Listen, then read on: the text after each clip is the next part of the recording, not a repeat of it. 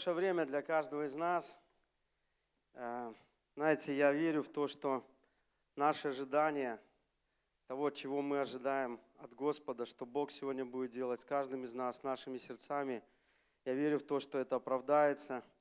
Если мы это действительно желаем и действительно этого ищем. Я хочу зачитать слова э, Клайва Льюиса. Кто знает, кто такой Клайв Льюис? Писатель, что написал? Книги. Да, логично. Писатель, написавший книги. Хорошо. Хроники Нарнии. И все такие, а, да, знаю. Однажды Клайв Льюис написал э, такие слова, что нам в последнее время очень нравится верить в Бога, но жить для себя. Еще раз. Нам очень нравится верить в Бога, но жить для себя. Знаете, мы порой живем так, э, как будто Христос – это очередное приложение в твоей жизни, как вы знаете, э, в телефоне. Спасибо молодежи, я знаю это слово. Это как будто как очередная фича, которую вы подрубаете –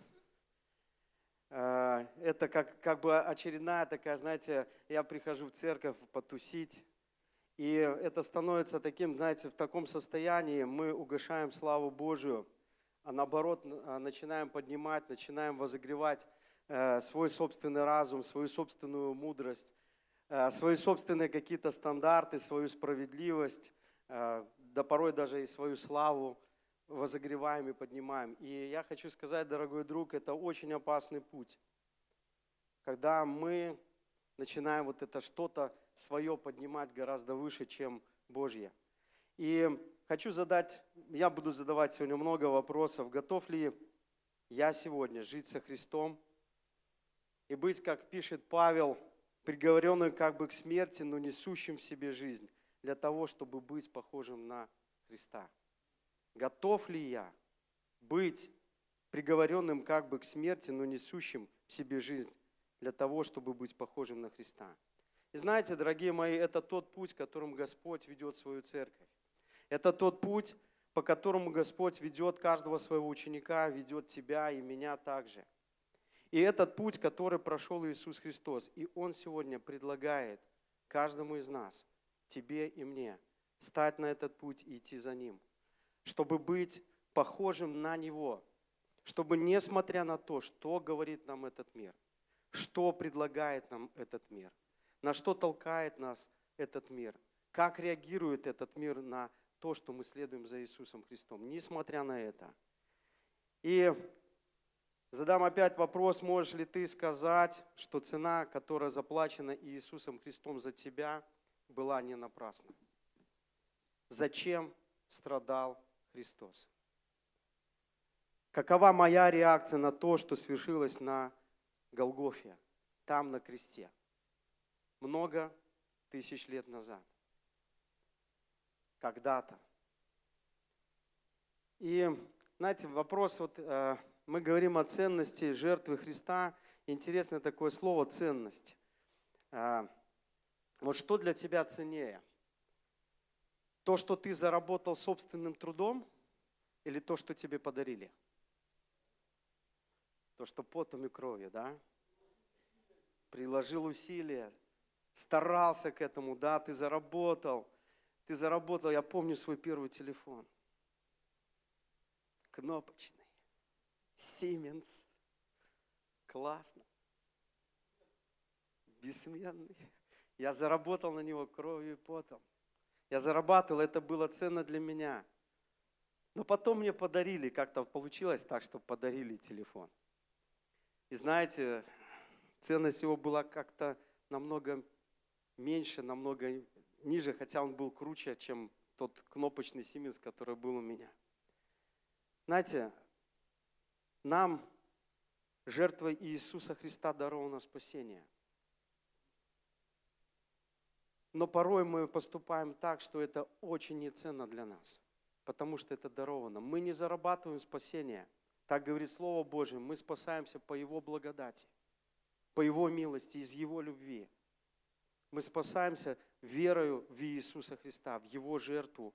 И если я могу сказать, что я счастливый человек, знаете почему? Потому что у меня есть Иисус Христос. У меня есть Иисус Христос, и Его страдания, Его страдания очень ценны для меня. Его страдания на кресте Голгофы – это огромная ценность для меня. Это дар Его любви для меня. Поверните своему соседу и скажите, Иисус Христос – это дар для меня.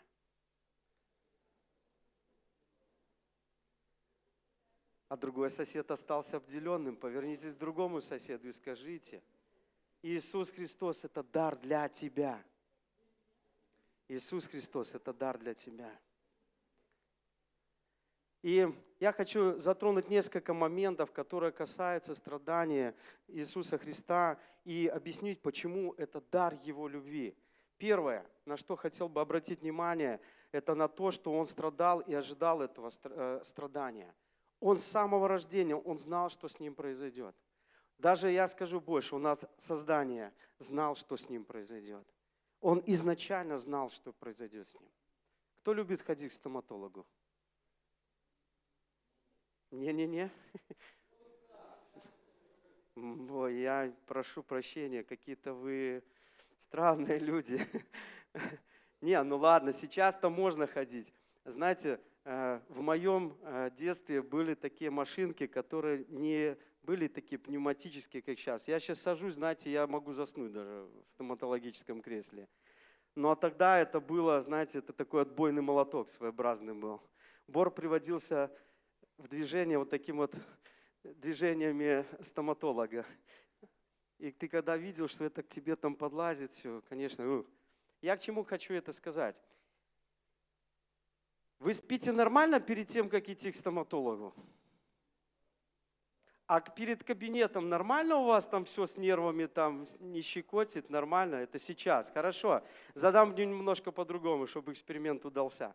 Скажите, пожалуйста, у, у кого-нибудь была операция? Операцию делали кому-то? Хорошо.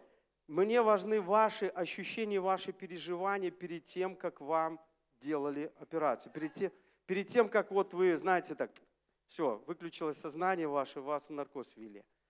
Знаете, такое э, переживание очень-очень такое сильное – Хотя, возможно, вы знаете, что все будет правильно, все будет хорошо, но были какие-то ожидания. Я к чему это говорю? Что Иисус Христос, Он изначально ждал, Он изначально знал, что будет с Ним и что произойдет с Ним. И э, вот этого ожидания, вот этой смерти, ожидания этого позора, и даже больше скажу, ожидания оставления Отцом, это было очень мучительно. Исайя 53 глава, 10 стих. Но Господу было угодно сокрушить его и предать мучению. Когда же его жизнь станет приношением за грех, он увидит свое потомство и продлит свои дни, и свершится через него воля Господня. То есть это была определенная цель, определенная роль Иисуса Христа, чтобы быть э, вознесенным на крест, чтобы Бог сокрушил его и предал мучению. И в то же время я хочу отметить, что он этот путь, он прошел до конца. Он прошел до конца. В Гефсиманском саду, когда он молился, кто помнит, что он говорил? Доминует меня чаша сия. То есть он знал, что с ним произойдет. Это были ожидания, определенное переживание. Но в то же время он сказал, не моя воля, но твоя да будет. Я пройду этот путь до конца. Я исполню волю Твою, Отец. Я исполнил то, что Ты хочешь. Первое послание Петра, это записано, в, э, э, э, это следующий момент, что он, не заслужил страда, он заслужил страдания меньше, чем все мы люди с вами. Все вместе взятые, которые жили, которые живут и которые будут жить. Он меньше всех должен был пострадать. Он меньше всех заслужил страдания.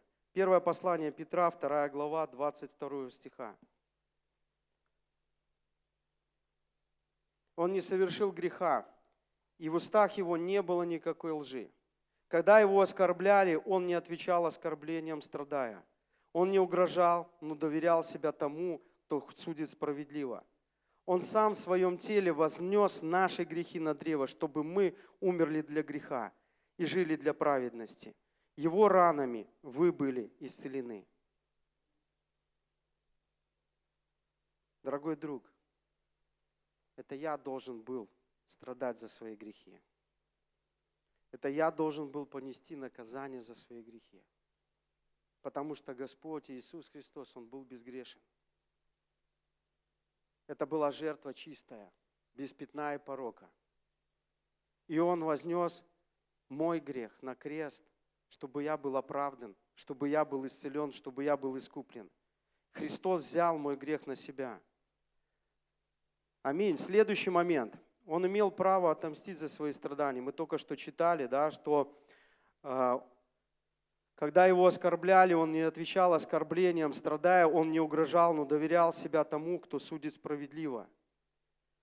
Однажды он сказал, что неужели ты думаешь, что я мог бы, я не мог бы упросить э, моего отца немедленно прислать мне более 12 легионов ангелов? То есть он мог сделать это, это было в его силе. Он мог так скажем, отомстить. Вот если взять чисто по-нашему, по-человеческому, да, мы же мстим, и иногда так бывает. Причем, если против нас какая-то несправедливость, против нас какая-то вот что-то творится, какое-то беззаконие, в нас все там ух, поднимается, эгэгэй. Но Иисус Христос, Он прошел этот путь до конца, я еще раз это скажу. И он не мстил за свои страдания, за, свои, э, за оскорбления, которые были ему нанесены. И следующий момент, он испытывал невообразимые физические и моральные муки. Марка 3, 15 глава, 15 стих. А можно Спасибо. Тогда Пилат, желая сделать угодное народу, отпустил им Вараву, а Иисуса, бив, предал на распятие. Четыре последних слова. Бив предал на распятие.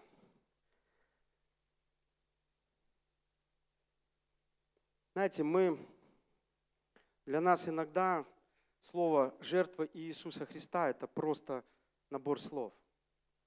Я хочу, чтобы каждый из нас сейчас, я, может, сделаю не совсем популярную вещь среди проповедников, чтобы мы прочувствовали то, что, возможно, чувствовал Иисус Христос там, на кресте Голгофы. Четыре слова. Бив предал на распятие. Знаете, биф это такое слово, три буквы, да? На самом деле это было бичевание. И бичевание это была ужасная вещь, даже, возможно, э, порой жертва, которую бичевали, она не доживала до конца бичевания. Знаете, был специальный э, человек у римлян, центурион, который наблюдал за тем, чтобы жертва не умерла. Человека привязывали к столбу таким образом, чтобы его спина, она была вот полностью, так скажем, в напряжении в таком. И два человека становились с одной и со второй стороны и хлестали жертву, хлестали специальными такими плетьми, кожаными плетью, на конце которой, каждой вот этой плети, была либо свинцовая такая вот, э, знаете, как олива, свинцовая э, горошина такая, либо кусочки кости. И когда эта плеть прилетала по телу, когда-нибудь кто-нибудь резал палец, а коленку соднили, каждый удар, каждый удар оставлял глубокий след. Рассекалась кожа, рассекались капилляры, вены, артерии, кровь лилась. Один удар, второй удар, третий удар, четвертый удар. Порой жертва, она теряла сознание от болевого шока. Мы с вами знаем, что у евреев была традиция наказывать человека, если его наказывали, если его били, то давали, кто помнит, сколько ударов? 39. чтобы не ошибиться. 40 без одного. Но римляне не были евреями. Римляне не были евреями. Это было гораздо больше. Это было гораздо больше. И вот когда Иисуса Христа фактически из его тела сделали такое, знаете, кровавое месиво, кровь, раны, рассечение, болевой шок. На него вешают, одевают багряницу, одевают ткань, накладывают ткань, одевают венок, сделанный из терновника, ну, примерно вот такие шипы. Кланяются пред ним, позорят его, смеются над ним. Тебе больно и обидно – потом ударяет тростью по голове, и эти шипы еще больше влазят в твою голову, в твою кожу. Затем снимает багряницу. Паси овец моих, служи мне. Если ты любишь меня, если ты дорожишь мной, если ты ценишь меня, то служи мне. Если любишь, служи. И что тебе до того, ты следуй за мной. Ты иди за мной. Не смотри по сторонам. Люби меня. Когда мы кого-то любим, даже так берем, давайте по-человечески. Кто женат? Жену любим? Ставим ли ее приоритеты выше своих приоритетов? Не всегда, но часто. И если мы любим, мы готовы жертвовать какими-то своими амбициями, своими желаниями. Мы готовы жертвовать ради этого человека. Если ты любишь Иисуса Христа, то цени это и служи Господу. Возьми свой крест, как говорит Писание, и следуй за мной.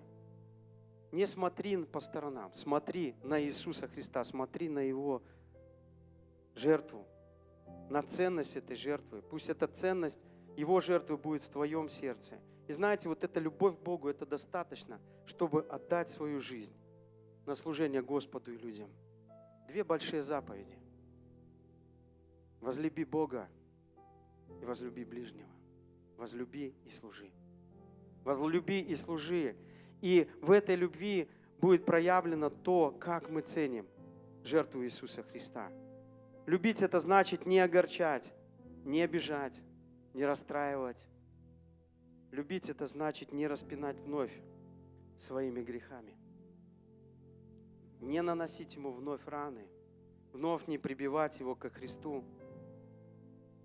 Как мы можем тратить его смерть на свои собственные желания, на свои собственные амбиции, на свои собственные удовольствия?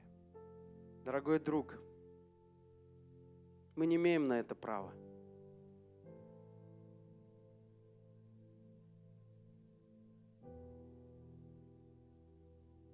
Знаете, жизнь, которую мы посвящаем Богу,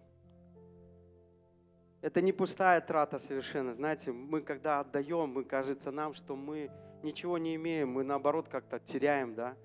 Но когда мы живем для Христа, то есть жизнь отдаем Иисусу Христу, это не пустая трата, это огромное благословение и огромная привилегия. Первое послание Петра, вторая глава, 9 стиха. Но вы род избранный, царственное священие, священство, народ святой, люди взяты в удел, дабы возвещать совершенство, призывавшего вас из тьмы в чудный свой свет. Некогда не народ, а ныне народ Божий. Некогда не помилованные, а ныне помилованные. Мы призваны с вами. За нас заплачена цена, чтобы возвещать Его славу здесь на земле и там в вечности.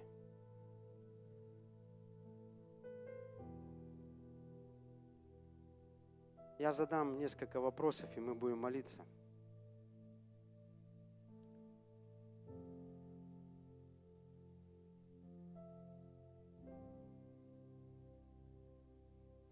В чем ценность Иисуса Христа для тебя. Сколько раз ты это слышал? Сколько раз ты это ценил? Давайте мы встанем.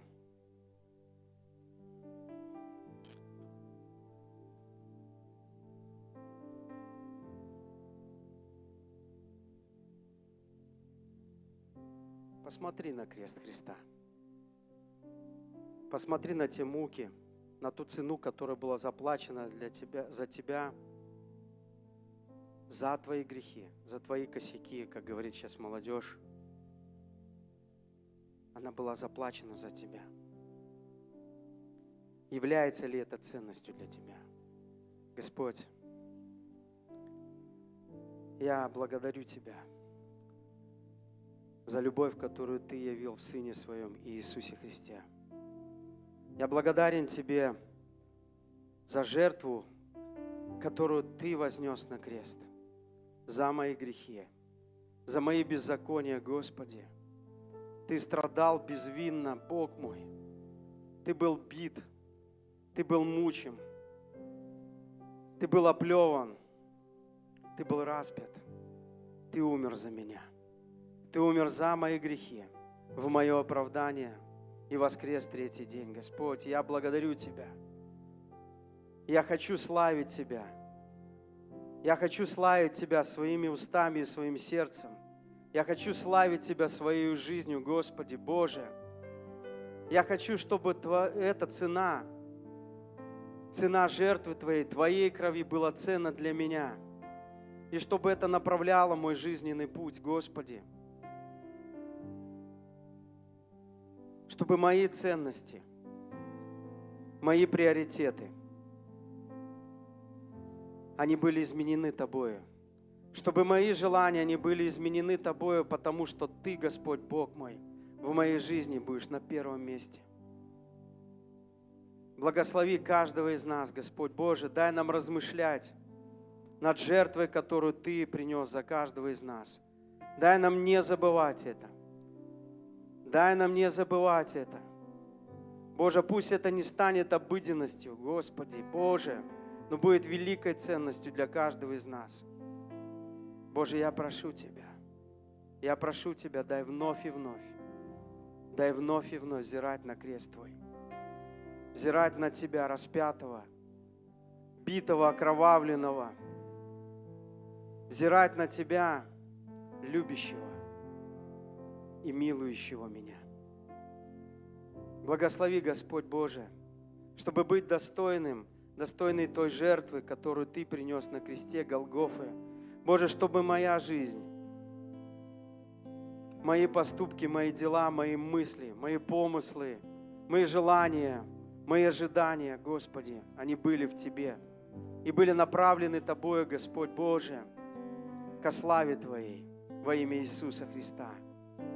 Боже, дай мне быть благодарным Тебе, Господи, Боже, за жертву Твою и принять эту привилегию служить Тебе, служить Тебе, поклоняться Тебе в духе и истине, служить Тебе и людям, которые меня окружают, и возвещать, возвещать славу призвавшего меня, Господи.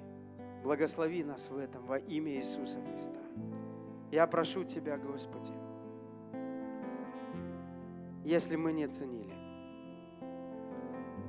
если мы относились просто так к Твоей жертве, прости нас, Бог мой. Прости, очисти, обнови, Боже. Господь, я хочу прожить жизнь. И как Павел сказать, уже не я живу, но живет во мне Христос мой. Аллилуйя. Тебе слава, хвала Тебе, Боже. Мы благодарны Тебе и славим Тебя во имя Иисуса Христа. Аминь.